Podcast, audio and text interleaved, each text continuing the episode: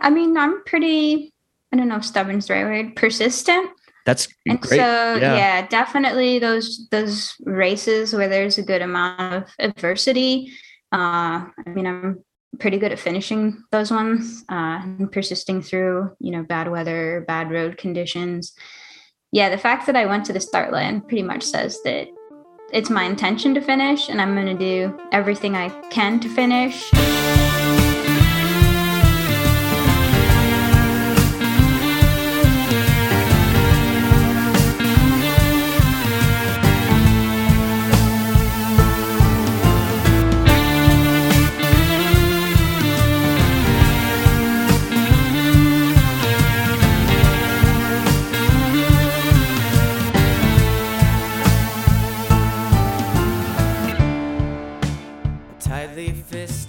From KOM Cycling and Michigan Midpack Media, welcome to the Dirty Chain Podcast, the podcast that covers the cycling scene from the viewpoint of the Michigan Midpack. I am your host, Trevor, and on this episode, I talk with Tour Divide finisher Dr. Tracy Berman. When I think of multi day bike events, racing, cycling events um, in the United States, uh, two of them come to mind. The first one is the RAAM Ride, Ride Across America, um, that goes from the West Coast to the East Coast. On the other end of the spectrum is the Tour Divide.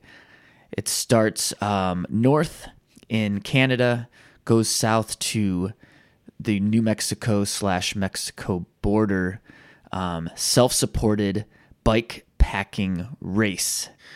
I know Tracy as a as a gravel cyclist and cyclocross racer here in Michigan, and when I heard that she was going to attempt the Tour Divide, I knew um, that not only did I want to hear her story, but that many of you uh, would want to hear it as well. Tracy does a great job of taking us through the details of the Tour Divide and um, and all of that. But she also takes us through her ride, the ups and the downs, um, and we talk a lot about what it takes, not only physically but mentally, to start and finish such an impressive ride. So I want to get right to it. The Tour Divide with finisher Dr. Tracy Berman.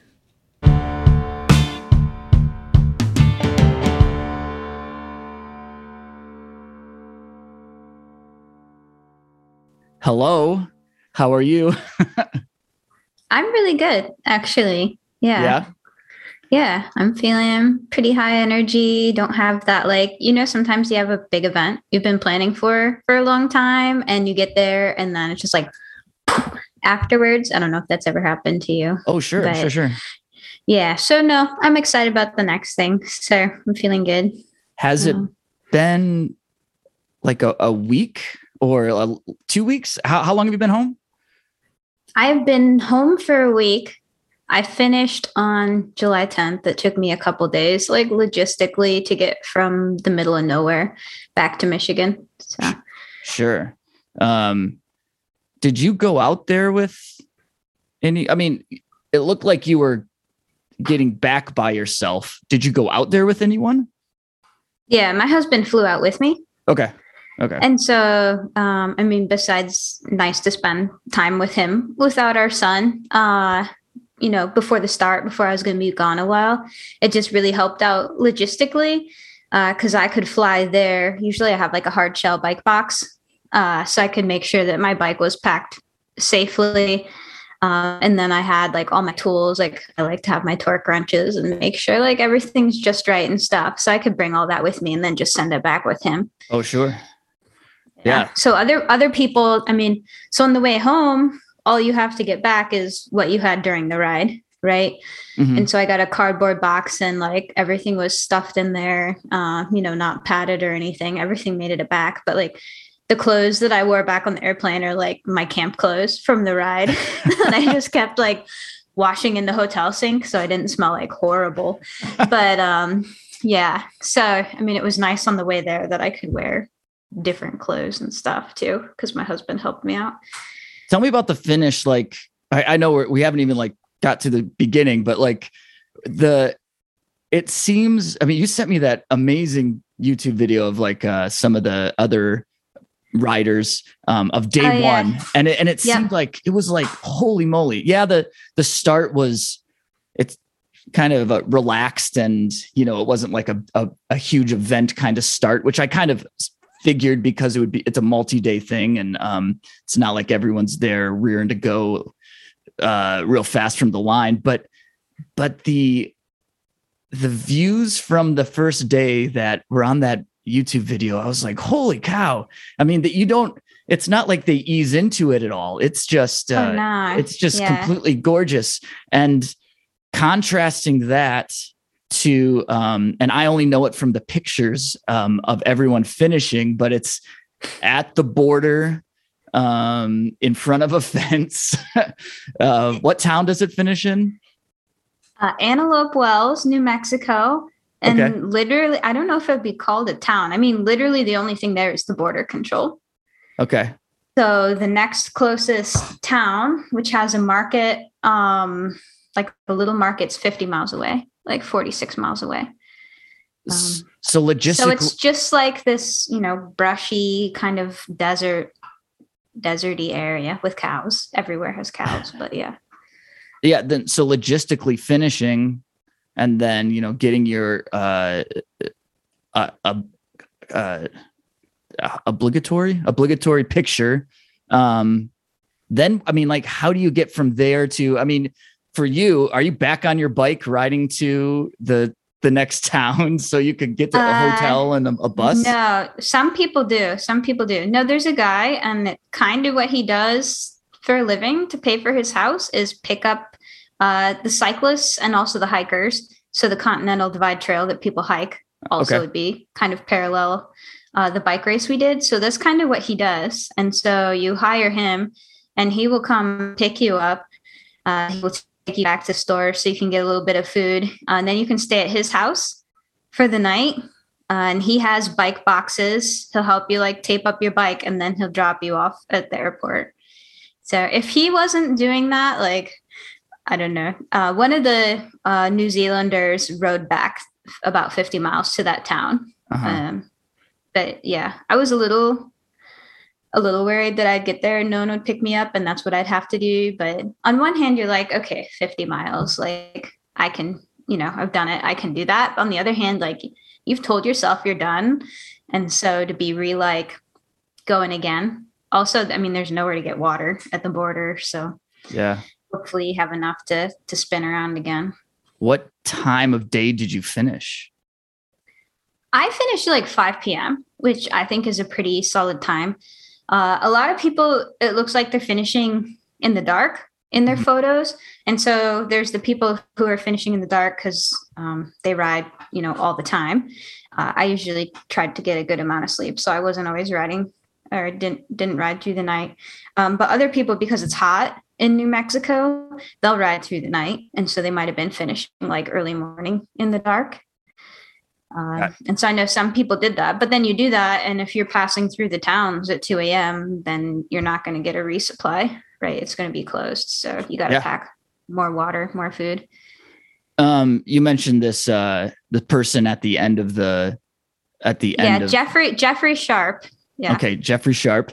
It wa- is that kind of a theme. I, I kind of sense like you kind of have these trail angels throughout the entire, um, or maybe I I don't know. Is that kind of a theme? trail trail service people the trail yeah i mean there's people that it goes through a lot of small towns right and so if they can offer service i mean that's just maybe the way most of the people are coming through their town is affiliated with racing or hiking so yeah, there's a few towns that that's basically what they do is you know feed feed the cyclist house the cyclist um uh there's some place um Whitefish Bike Retreat, like they'll get you to the start, um, but they do more things. So they also have like trails and stuff near their bike retreat in Whitefish. So that's not the only thing they're counting on, but they will shuttle you to the start if you wanted to get up to Banff from uh, Montana. Yeah. Um.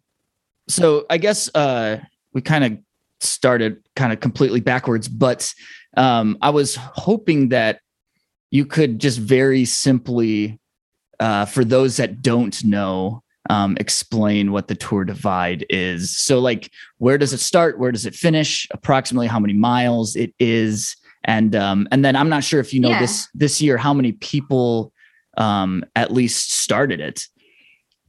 Oh yeah, I meant to uh, look up more of the statistics. So the Tour Divide is taking the Great Divide mountain bike route and uh, trying to do it as a race, uh, and so trying to finish it as quickly as you can, as opposed to it was kind of designed to be a, a touring route that people might take a, a couple months to finish.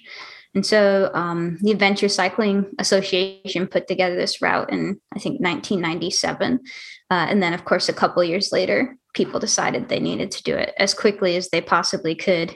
And originally, uh, it went from, I think it's Roswell, but you'd have to check me on that one, Montana or Roosevelt, Montana, um, on the border of Canada. And then it would go down to Antelope Wells, New Mexico. And I think Sure. that was like 2,600 miles. Um, and eventually, excuse me, they expanded the route. And so it would start in uh, Banff uh, in Alberta, Canada, uh, and still go down to the same ending point. And I think they added that in like 2008 or something. And so, kind of the historical records are border to border, um, but now the newer records are from Banff um, down to the Mexico border. There's actually, you can even start in uh, Jasper a little further up, but people usually don't do that as part of the race. Um, the so if you do the the race, or I guess route now, it'd be like 20, 27 uh, miles or a little bit more than that. Um, and so there's some deviations between the Great Divide mountain bike route and Tour Divide. Not very many, but they, you know, had to add in some uh, more challenging sections since it was supposed to be a race. And so there's more uh, single track, more kind of silly. I guess I say silly, but um, like the big, the chunky rocks that you're pushing through to get uh, for hours to cover a few miles. Like that's just in the Tour Divide. Um, people touring it would would not go through that. Um, but yeah, for the most part, they're pretty similar. Um, but this year, before the race even started, uh, there was wildfires in New Mexico, and so the national forests were closed. And so even from the beginning, we weren't going to be following uh, the original route through the national parks in New Mexico. There was going to be a, a dirt road detour. Uh, and then because there was uh, so much rain, it's kind of monsoon season there, and the mud has a lot of clay and it gets um, pretty much impassable. And so then there was a, a third version of the route, which was uh, had pavement in the middle. Um, but you know, they're all kind of like 2,600 to 2,700 miles ish. Um, yeah, and it usually starts uh, if you're doing the Grand Depart. So Grand Depart is everyone kind of starting together. The goal being that we're in similar-ish weather conditions from the start, and that's usually the the second Friday in June. Or you can do it as an individual time trial. Um, if you wanted to try to uh, aim for better weather, maybe starting later, so more of the snow's melted and you've avoided monsoon season, you can do that as well. And so that's the tour divides like racing it or trying to race it. So I've seen um, from from some of your photos, for, from other people's photos or videos, um, everything from pavement to pretty amazing gravel roads to almost single track to straight up snow. Um, what kind Yeah. of conditions did you encounter? Um, I mean, what is it? Majority dirt roads. Uh, it, it- you said it's kind of the the the it's it a mountain biking type of. I mean, it looks like a lot of people They ride. call it a mountain bike race, but Right. I mean, the the Cutthroat is clearly the bike of choice. Like Uh-huh. Salsa designed the Cutthroat for the Tour Divide, and so yeah, it's that's kind of like what I was a- thinking. Yeah. So I mean, most people are are rigid but bigger tires. hmm Um, kind of like more, I guess, monster crossy is what I would think. So, um, but a gravel bike is, and people have done it on cyclocross bikes, but I think probably be a little uncomfortable on the chunky parts. I mean, a lot of it was gravel, uh, but um, not like Michigan gravel. Like Michigan gravel, you, you know, we say brown pavement in a lot of cases, Sure. as opposed to maybe up north, it's a little sandy, but it was definitely chunkier, rockier in most places.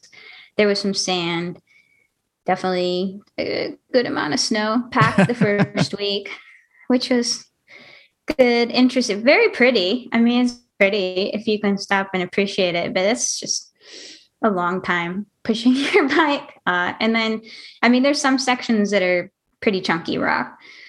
So I'm the up this the ascents like some nobody could ride, and then some descents chunky rock like I guess braver, more skilled people could ride down it. Um, I thought a few of them.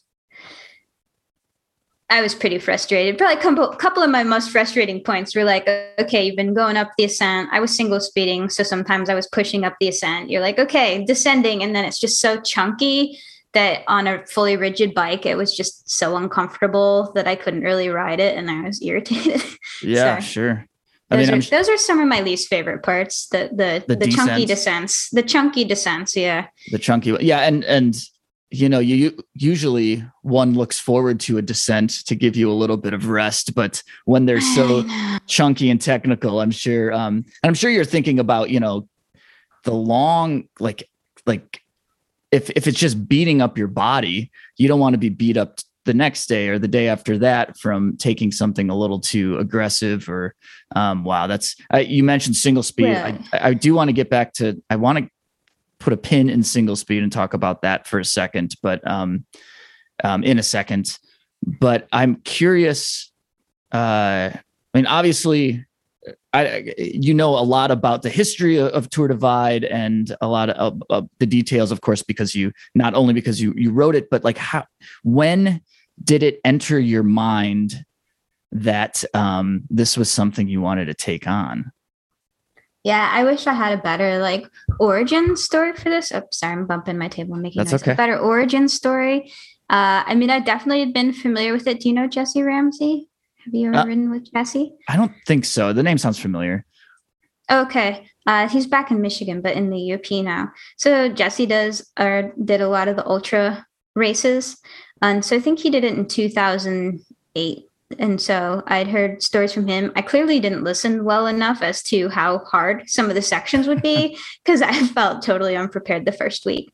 But it was definitely like an idea of something that existed, not something I would do that existed. I think it was um, kind of a joke of uh, my friend David Palins, you know, that someday I'm going to be single speeding Tour Divide.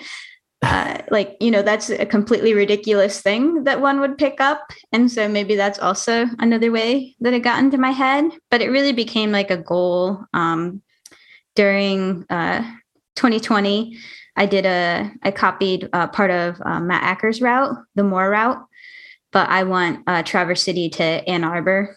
And so I made a little like deviation from Lansing to Ann Arbor. So I did that over eight days uh, solo by myself, Okay. and I enjoyed that. And so I was like, okay, uh, maybe I want to take on something longer. And so then it was kind of give myself a lot of time to plan. I kind of got my uh, seven evergreen, like intending to use that bike. Um, and so, you know, give myself time to get the setup right and stuff. Did you do the um your own version of the more route on single speed or did you do that geared? That was geared. That was uh, on my Warbird. Yeah. Okay. Yeah. So then um so so what I, I am curious then what was the origin of the thought of doing it single speed? Um I'm sure well yeah you just jump into it. I I, I want to know the, all the about The thought of doing it single speed i mean i've been doing all my gravel races single speed this year Yeah. just to like really change it up i've been doing gravel for a few years now yeah. um and so my background was triathlon and so when you think about triathlon racing uh, on the cycling portion like you try to keep your effort like super duper even right so that you're not spiking your heart rate for the run and so the goal is like a perfectly even power the whole ride. And so then when I started riding with cyclists and you get to a hill, right, and they're powering up the hill and coasting down, like it was really annoying to me. But also like it's just hard for me to ride with them. And so taking up single speed, like I can't do that super even thing right anymore, right? And so it teaches me to ride in a totally different way. And I can actually ride better with other groups of people on a single speed because I have to do the, you know, work up a hill and then pretty much not do much on the way down. Like it, it gives you that. And so, yeah, I like that. It's just a different way of riding than I'd done for so many years. Did you not think though that, um, and I don't know, maybe Tour Divide is like kind of a one and done thing. I'm sure it takes a lot of resources and time and all this stuff, but you didn't think maybe you wanted to give it a shot geared and maybe the next time do single speed. Okay so my my other thought besides it being fun and me liking it is um reduced chance of mechanical issues. Okay that's i i was wondering i, I was... already had enough as it was so i can't imagine if i was having uh, problems with my shifting as well. But you think about like I'm not saying I was wishing for that weather that we got for the spring in the Michigan Gravel Race Series, but I mean, maybe I was hoping that all of your derailleurs would fail. It, it might be true. Uh, you know, I'm like, if you're mud, I can do mud, right? Yeah. Let those suckers freeze. Like, I don't need to worry. So, yeah, I was thinking about that too. I think it's just less to go wrong. Um, and for embarrassing reasons, I will say I tipped over several times, and almost every single time it was drive side. So I'm pretty sure I would have been single speed even if I went out there with gears because I was determined it could have just over on that side. it could have just been meant to be like uh, whatever whatever bike you brought, you would have been single speed anyways. I'm I'm I'm pretty sure. I don't know. It was so embarrassing. I'm like, one, why am I falling over? And two, like every time drive side, like at least balance it out. Did you um how did you decide on what gearing ratio to use? Is that is that yeah. kind of like I, listen, I'm not I'm not a single speeder. Um I don't quite I can't quite like get my head around it, but I do appreciate people that that do that. Um is the gear ratio question kind of like the what tire pressure are you going to run question? Are those kind of like similar things? Uh, I mean, a little in a way yeah um i mean people are going to have their own preferences and people are going to be like questioning themselves to the last minute right and trying to get other people's input yeah. i was very convinced that i'd picked a good gear ratio before i'd gone basing it on all of my Michigan, mostly Michigan riding, but I did take a single speed to Montana last summer, um, and I I have taken it to some climbing in uh, Colorado and California. Um, and I was pretty confident in my choice. So I did a ratio of two. I have a 40 in front and then I put a 20 in the back. And I do have a 21. And I thought about it. And then I'm like, no, it's gonna be too too spinny. Uh, I I kind of wish I would have put the 21 on there, especially um, Canada and Montana. Like once I got past that, uh, it felt a little better. Um, but yeah, Randall uh, Riker uh, he was also from Ann Arbor, so he was at um, his third attempt.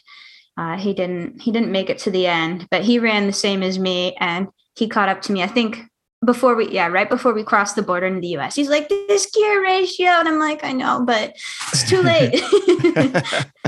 it's like it's too hard. It's like we've committed. Like oh man, stuck with it. I saw it. So the I haven't looked at everybody's, but looks like the male winner used two and then his wife was a little bit lower than that. And i think she made some a better choice than i did. Man that's that's wild.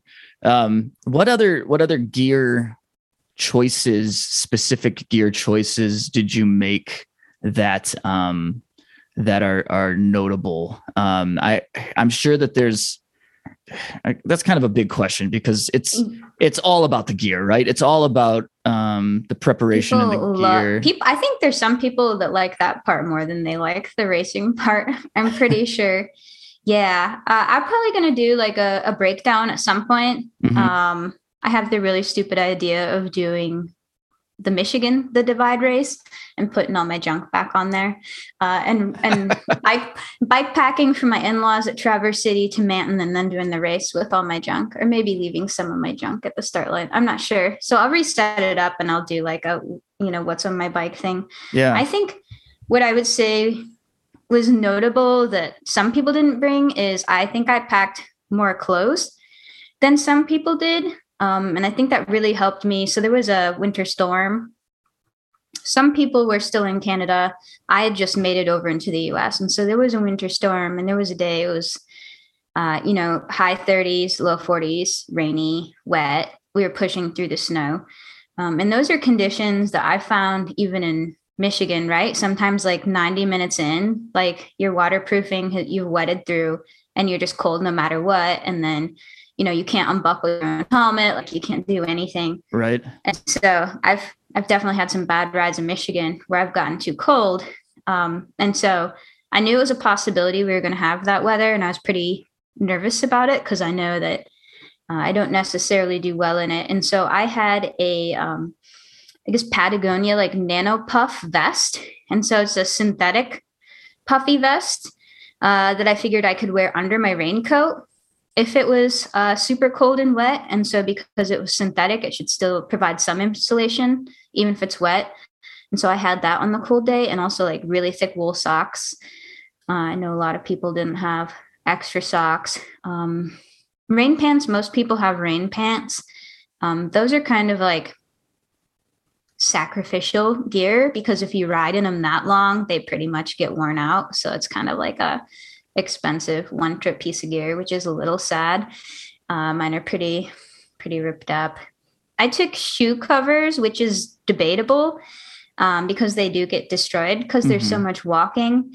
Um, but for I think the descents, it really helps like to block the air out of your shoes. Um, though I also um, uh, kind of copied some things from uh, Jill Martindale. I'm a fangirl, and so like thinking about her her Iditarod uh, and using the plastic bags as vapor barriers. Uh, a lot of people did that. I did that, and then also her idea of having like oh shit clothes, like the clothes that you have to keep dry unless you're in a warm shelter or it's an emergency situation. Like I had those on me. Um, uh, and so there was like extra layer of clothes that's uh, with my sleeping bag in a dry bag, and like that can only come out like you know maybe I had to go in a pit toilet or something because I'm so cold, but at least I can put something dry on.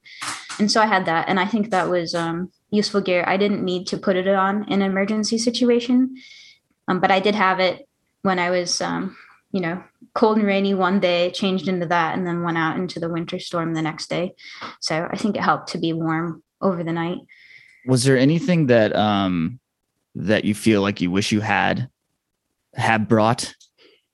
Uh, I wish I had sun sleeves for okay. my arms. Interesting. Uh, like I always go with sunscreen. Um, I I'd rather like feel the wind on my arms than have that barrier. But I got some sort of like I think maybe heat rash or something. Uh, so there's a high desert in Wyoming. I was pretty exposed, and my arms were like painfully itchy, thick red, disgusting for like a week after that. Uh, and so I was wearing my like black, thick thermal arm warmers to try to keep sun off Oof. of my poor arms. But I think those probably made them sweat more, which wasn't helpful. Um, and I stopped at a few bike shops and they were sold out of the sun sleeves. So I would bring those. Um, and then I didn't bring nail trimmers and I ended up buying them because you're out for a whole month. Like you oh, want to yeah. keep those toenails short. So I brought I've got nail trimmers from gas um, station. Man, I would never have thought of that. I was like, it's gonna be fine. And it's like, especially like so much walking in your bike shoes. You're like, no, no, we need to keep these real tidy. um, you know, just in terms of gear and like preparation, and you said some people enjoy like the the gear side of things more than maybe the riding. I mean, is that not your I mean, obviously I just just just by knowing you via like social media and, and things like you do some uh I mean you obviously know your your gear and how to like maintain your gear. Um looks like you do some of your own bike maintenance. Um and uh don't don't you even like run some some clinics too every once in a while or is that Yeah, yeah. So our uh local bicycle bicycle co- co-op Common Cycle i lead the femtrans women non-binary programming uh, yeah or coordinate it but uh, we have some new people helping lead the classes which i'm very okay. excited about um, new voices. Yeah i like i like being able to maintain my stuff. I will say that i did get quite a bit of help from uh, Sic Transit in town. Uh, just i wanted like multiple sets of eyes looking over my bike before i went out not just mine. Sure. Um, and then uh, they just helped me keep my setup real tidy and stuff. But uh, i do enjoy that but i don't enjoy mainly I enjoy riding my bike And so, you know, some people are really worried about like which tires they're going to run. I don't get super into that. Like I'd rather spend that time riding my bike usually, but Yeah. uh, or working on it. So Well, I guess I, uh, I guess yeah. the the reason I'm I'm wondering is because I, I think about the um uh the Tour Divide or just like any type of big event like that long um where you're alone for a lot of the time where you you have to uh rely on yourself and oh um, yeah, yeah. and uh, even even if it's even if it's not your favorite thing um i was just i don't know i was thinking after you finished i was talking to some friends about you know would you ever want to do that and i'm like i don't know if i could ever trust myself to be able to fix my bike on the on the side of the road um but so how important do you think that aspect is before you take off on something like this to be able to i mean it, you had some mechanical I- I- issues um do, do you feel like you were you were prepared well enough in that sense Yeah, I mean, I think you should be pretty confident, like thinking about what can go wrong on your bike and having some. Maybe can't fix it all the way, but like what's going to get you rolling well enough that you can get to a bike shop. Um, like you know, some idea of of what can go wrong. Um, I, I mean, I think you should have that even if you're doing Michigan coast to coast, right? Like sure yeah you got 50 miles to get to to your next place like you don't want to be totally dependent on other people um so yeah spend a lot of time like making sure like any of the multi tools you bring with you like you can use those because they're not as nice to use as your tools in your shop right? So you got to make sure that you can use those. So practice using them in your shop at home um, practice make sure that you can hand pump can get all the way up to pressure even if it takes you five years right? Like ignore the floor pump like those kind of things. I felt pretty well re- prepared. So my main mechanicals uh, i kept having issues with my rear brake.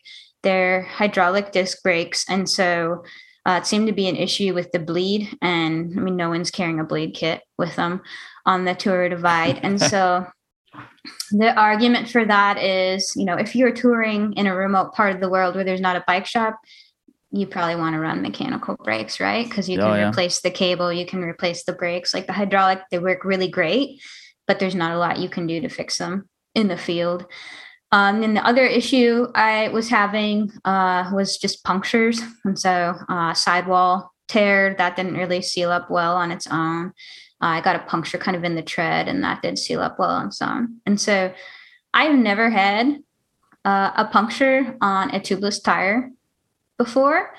Um, but I knew that. And so before I left, I practiced. And so a friend Okay. gave me like an old tire they were going to throw away and uh, stabbed it with a knife and practiced using uh, the repair kit.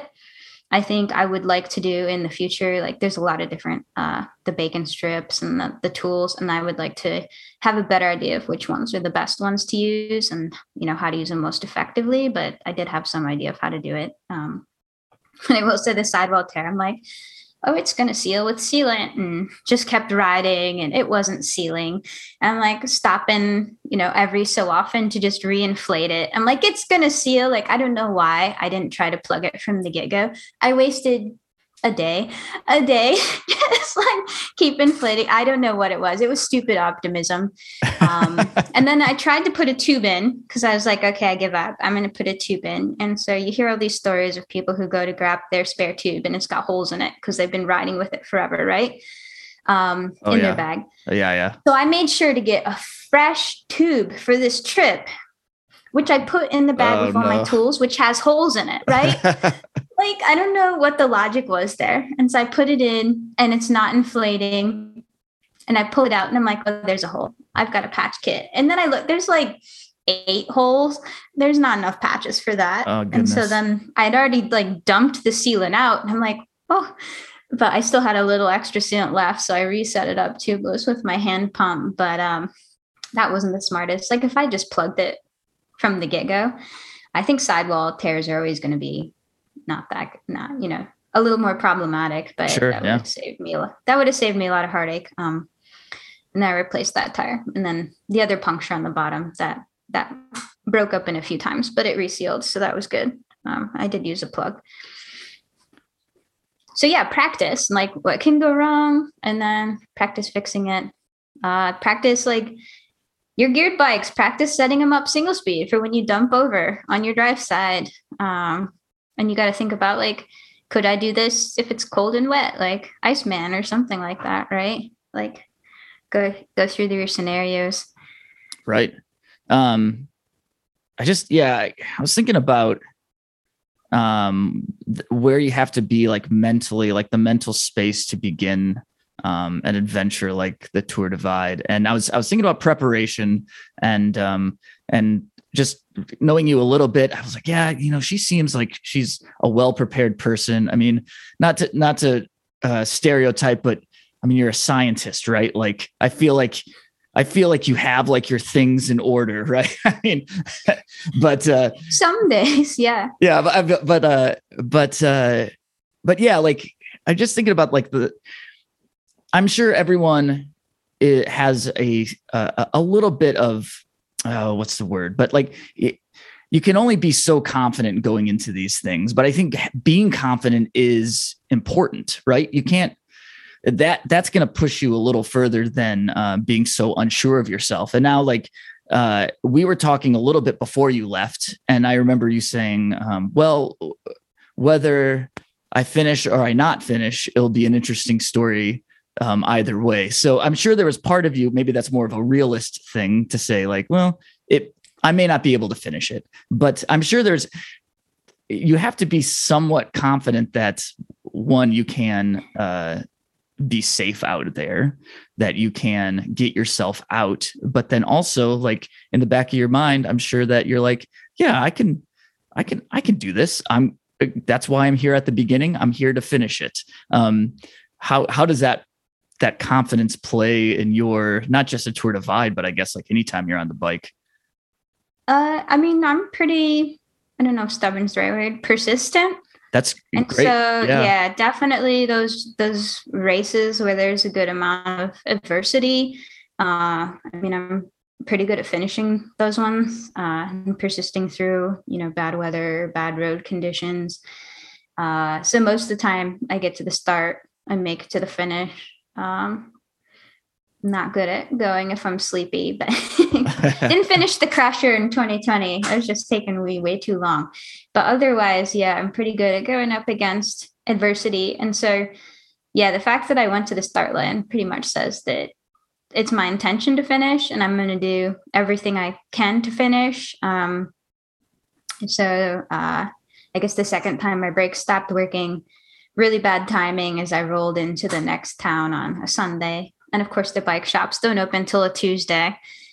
Uh, and so I, I ended up sitting around uh, taking a zero day, which was kind of good because I had some things that need to heal up anyway. But um, I get to the shop and this guy's not like not confident that he's going to be able to fix it. And so I'm trying to figure out like, going to ride back to the past town or I'm going to pay like $200 for an Uber? I'm like, I am not quitting. Like, we are going to figure out, you know, you like overnight something to this, you know, do it myself, like send myself a, a, a bleed kit.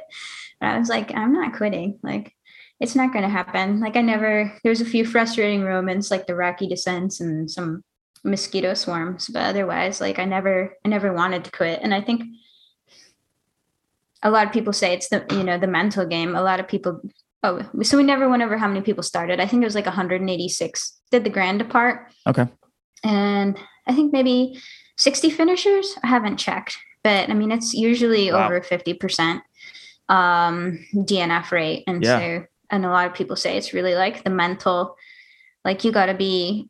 It's not going to be comfortable. It's going to be long days. Um, I'm pretty introverted, so being alone by myself that long isn't a big deal. But uh, you know, it bothers some people a lot being isolated for that long. Um, yeah, but I mean, I was saying, you know, part of me not finishing, you just like, you never know if you're going to get injured or health, right? Mhm. Like you just get these, you know, random infections at some time. So if it, you know, happens on your ride, you got a whole month to get sick and for something to get screwed up. So yeah, some people got COVID and were out, and so you don't. It's always uncertainty. Yeah. Yeah. I, I just think it does take like a certain uh, personality to persevere or to oh yeah yeah too- actually i'm a little little concerned because uh you know people are like i'm motivated and i'm gonna do this it's like if you're one of those people that's gonna like be upset about a little bit of sand on a course or you know a cold race morning start i'd not recommend it. I really wouldn't. That's- you're not gonna like it. Um that's are any any standout moments? Um i mean you mentioned some of the the tough things the the flats the the you know the the, the difficulty with your brakes the chunky descents. What uh, i mean obviously i mean it was what an i can't even wrap my head around the amazing experience what are what what are some of the high moments of of of yeah the, high uh, mom i like thinking about high moments yeah there weren't that many low moments but they just like stick in your head pretty well Sure, they make good Uh, stories too, but like, yeah, let's talk about the the positive things. Yeah, so I sent I sent you the video, uh, Uh-huh. uh YouTube video from Stephen Petty. But like the first day, I think just you know you're excited because it's the first day, um, but just those views of the Canadian Rockies, uh, and I don't remember the names of the roads, but it was massively wide gravel road. Like think of a highway, but it's a gravel road, and then you can just see the snow-capped mountains in the background, and this is like how you're starting off, and that's kind of unbelievable. I think, um, or at least if I was just like, oh my gosh, it's happening. yeah, Uh, I'm here. I'm riding riding in the snow, and then you realize that's not as great as you originally thought it was. Um, but that was definitely it's definitely a high moment. Um, I also really like enjoyed meeting the other racers. Like sometimes you're only next to each other for a little while, or you would like kind of yo-yo back and forth as the days went on. Um, but especially the first few like really hard days, you know, you'd see someone, they would stop, and then you'd catch up. Like that was just a great like mental, like, oh, it's my friend Daniel, or oh, it's my friend AJ. Like that was one of the things that kind of upset me about being stuck in Butte for two days. Is like those friends were like long gone. Um, Yeah, but then you yeah. made then you then you meet new people. Um, but those were really good moments. Um, I met um, Jacob C. Can't pronounce his last name. Uh, when I was finally uh, putting a, a plug into the sidewall tear, and he's like, "I'm staying with you until you know we act- know it's actually holding." Like I refuse to ride off. I'm like, oh, because I kind of want to hurt by myself. But he was really great, um, and he told me about like the alpaca ranch, like llama farm. This is in Montana. It was after I think the day with the most climbing, and maybe also the the hottest day. Uh, so it was a little uncomfortable. Uh, and there's these people, and they just like offer free um, housing to people riding the Great Divide route, and they have these little. Uh, they kind of look like um, your yard sheds, but like mine was like a wagon, like sheep herders would used to pull that you can stay in with bunk beds, and they like stock them with food, and they're like eat what you want. They had an outside shower. Oh They, like God. come to the porch and have a beer. Uh, yeah, that was it was so nice. I'm like, oh, wow, this is great. Like, and you know, hanging out. So we we all hung out and had dinner together. The the other cyclists and I that were there. And it was so nice to have like a chill moment to do that. So that was really good. Um, and then kind of like there's some areas, uh, southern Colorado. It's called like Platoro, and it was just yeah, so gorgeous with like the water running and like the the rock formations in the mountains. They have these really like iron rich rocks that make the mountains red. And that was so pretty. That's where I one day I was just like, I'm done. Like I'm staying here. it was like it was like five o'clock. I'm like, I'm not riding anymore because I want to stay here for the rest of the day. You're like looking at all these people who live in this area, and I'm like, well, I can live here for one day. So yeah. that's that's great, and I mean, I'm sure that that's that's the reason a lot of people take on that challenge is to just be able to experience those I don't know views and uh, part of the country, you know, by bike or you know they get yeah, there it's so themselves. like you earn those views, right? Yeah, yeah, like you've gone up you've you've done climbing all day so you earned that view and it's i think so much more rewarding than uh, i mean some of those roads you could not go through on a vehicle there were a lot of atvs but um some of those roads were even close to ATV. so like that's Wow. the way you do it right hike it or bike it yeah. That's amazing. Do you feel accomplished now. I mean, you should like you, you, you got it, you got it done. You, um, you are a tour divide finisher. Um, does that do, last had, one to beat the broom this year? oh, really?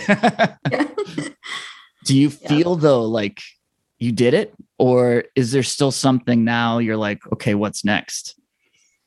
Uh, no, or a little feel, bit of both. I feel pretty. I feel pretty satisfied. Um, I mean, I don't think that I'm like a, a changed new person. I think I'm a little more like, yeah, I'm tough. I can be tough. Um, than I used to be, like more willing to admit it. Uh, I don't, I'm not disappointed. So there's kind of a conflict between, like I told you, I stopped one day early, like racing it and being competitive and then enjoying the experience um, that I, I don't know if I've quite settled in yet. Like I feel like I could have pushed myself to do more miles per day and to do it a little faster. I didn't, but I didn't think that would be necessarily, even if I could do it faster, it would be rewarding to me. Um, I found when I was riding in the dark, it's kind of disappointing because you can't see the views. And so you're like, well, I'm missing all of this. Sure. Also, I thought it was a, a little scary in bear country um, and a little scary descending when you can only see so far ahead of you. So, I mean, I just, even if I could do it, I don't think I necessarily should because I'm not sure what I would be trying to prove. Like, I think I I have a, a physiology that recovers well, um, and that I could be more competitive in it. But I think mentally it wouldn't be enjoyable. And I'm like one of those people. I'd love to read all the informational placards about the rocks and stuff. I only let myself read like you know one out of every ten or one out of twenty. It kind of I would go back and read all the stuff. That's funny.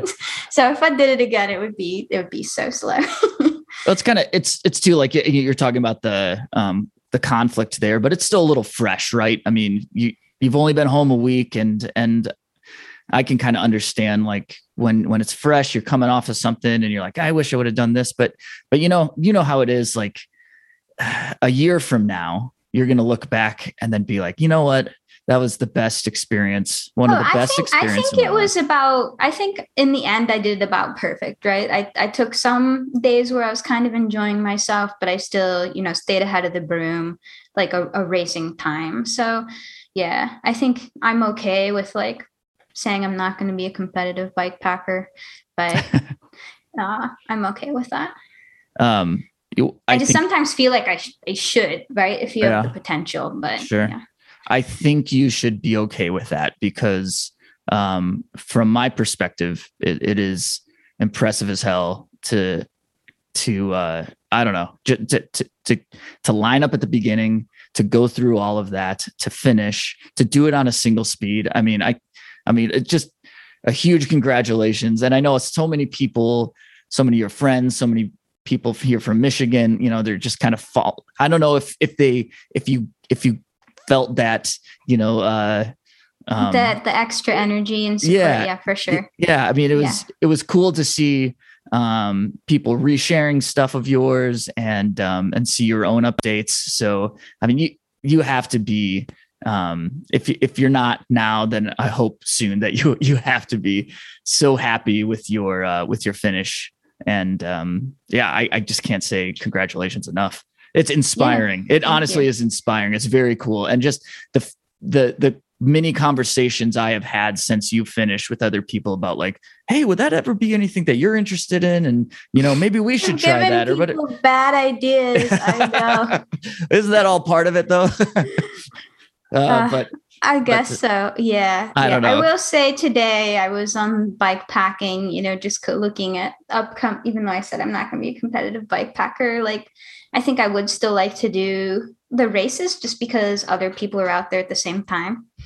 And I do like that, even if I'm not riding with someone, like seeing other people.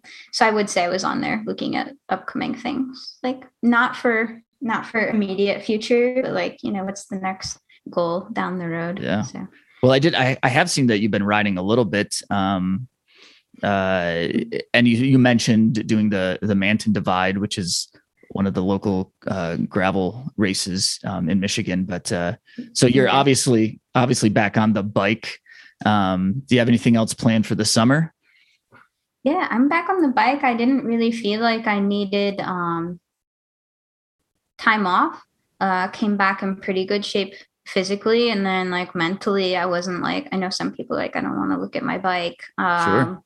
And I definitely like after some of my Ironman events, I didn't want to look at my bike. I was like, nope, don't need to see that again. But no, I was pretty, I was pretty excited to get back at it. I did my first intervals this morning, and you're kind of like, okay, like, what's what's my how's my heart going to respond? It was really interesting watching. Uh, my computer died at some point, but the first couple days, like watching like your max heart rate as you get fatigued, just be like, Oh yeah. tank it. I'm like, okay, it's it's not going to go above like 120 ever again. is what I was thinking.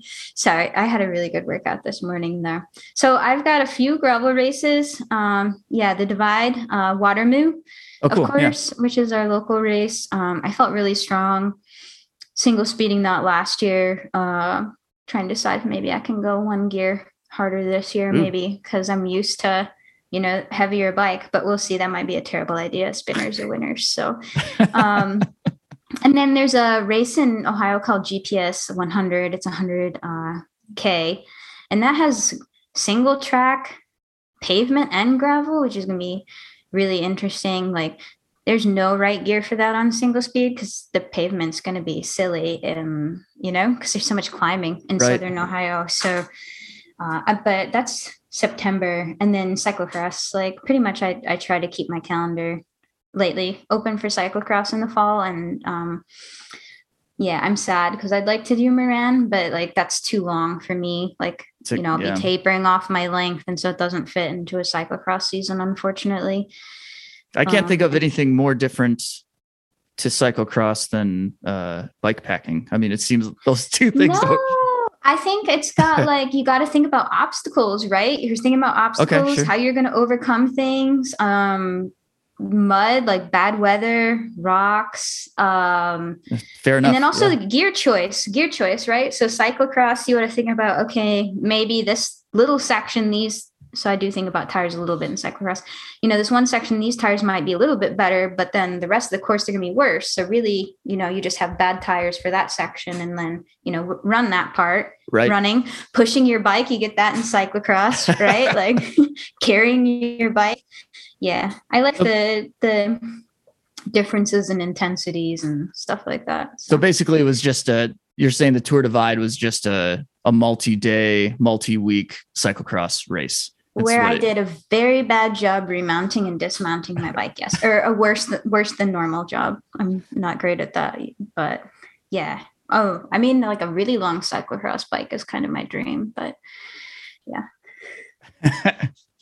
well, very cool. Tracy, thank you. Um, I was excited when I first heard that you were going to take this on, and then um, seeing that you finished and and following along the progress, I was I was getting more and more excited to talk to you about it. And I know that a lot of people um, are excited to hear about your story. So um, thank you for sharing. And again, yeah. congratulations, of course. Thank you so much. You're welcome. Um, anything else before we wrap it up? It's it's so hard. You think about how hard it is to summarize, like you know, a 200 mile race, and now you've got 31 days of riding. So, yeah, I'm working on. I think something really nerdy. We'll see. I'll I'll share it if it happens. But I'm gonna try to put my race summary in like a, a data set using the the um, database that I use for my science. So we'll That's- see. Uh, that seems like on brand for Dr. Tracy Berman, right? Like, well yeah i don't i don't really like writing i know i post lots of stuff on instagram it takes me a very long time to do a paragraph and it's kind of my achilles heel professionally because we're supposed to write scientific papers and people pretty much have to like tie me down into a chair and lock me in a room to get me to do it i don't like sitting down at a computer um so like thinking about writing out a whole race report for this was overwhelming. So I started putting in a spreadsheet, and then spreadsheets are what we automatically ingest into this database. And so someone in a meeting today was like joking that I was going to put it in there. And I'm like,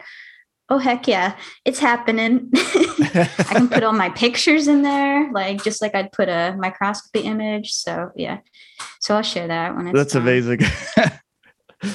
well, awesome. Thank you so much. This is perfect. Yeah. Thank you so much. It was great talking to you. Uh, hopefully, I'll see you around at a race soonish. Are you doing the? Are you, I know you're riding a little bit.